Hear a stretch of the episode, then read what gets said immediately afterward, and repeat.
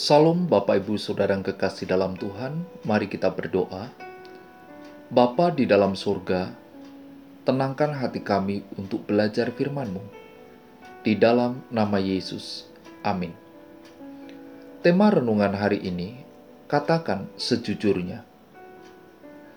Matius pasal 5 ayat 33 sampai ayat 37 berkata, Kamu telah mendengar pula yang difirmankan kepada nenek moyang kita, jangan bersumpah palsu, melainkan peganglah sumpahmu di depan Tuhan. Tetapi aku berkata kepadamu, janganlah sekali-kali bersumpah, baik demi langit, karena langit adalah tata Allah, maupun demi bumi, karena bumi adalah tumpuan kakinya, ataupun demi Yerusalem, karena Yerusalem adalah kota raja besar. Janganlah juga engkau bersumpah demi kepalamu, karena engkau tidak berkuasa memutihkan atau menghitamkan sehelai rambut pun. Jika iya, hendaklah kamu katakan iya. Jika tidak, hendaklah kamu katakan tidak. Apa yang lebih daripada itu berasal dari si jahat. Arti kata jujur adalah lurus hati, tidak berbohong, tidak curang, tulus, ikhlas. Secara umum, pengertian jujur adalah suatu aspek karakter dan moral manusia yang berbudi luhur, di mana seseorang yang memiliki karakter tersebut pasti memiliki integritas, kejujuran, adil, tulus, setia, dan dapat dipercaya oleh orang lain. Hidup di dunia saat ini muncul pertanyaan di dalam hati kita di manakah kita bisa mendapatkan orang yang jujur? Di manakah kita bisa mendapatkan kebenaran yang sejati? Dalam bacaan ini, kita menemukan bahwa Perjanjian Lama menekankan integritas umat untuk tidak bersumpah palsu. Bersumpah berarti mengikut sertakan Tuhan dalam kesepakatan bahwa apa yang dikatakan oleh orang yang bersumpah itu benar Bersumpah palsu berarti mengklaim bahwa Tuhan akan membenarkan orang tersebut, bahkan ketika ia berbohong. Dengan kata lain, orang yang bersumpah palsu menjebak Tuhan untuk membenarkan dirinya. Itu sama saja dengan menjadikan Tuhan pembohong.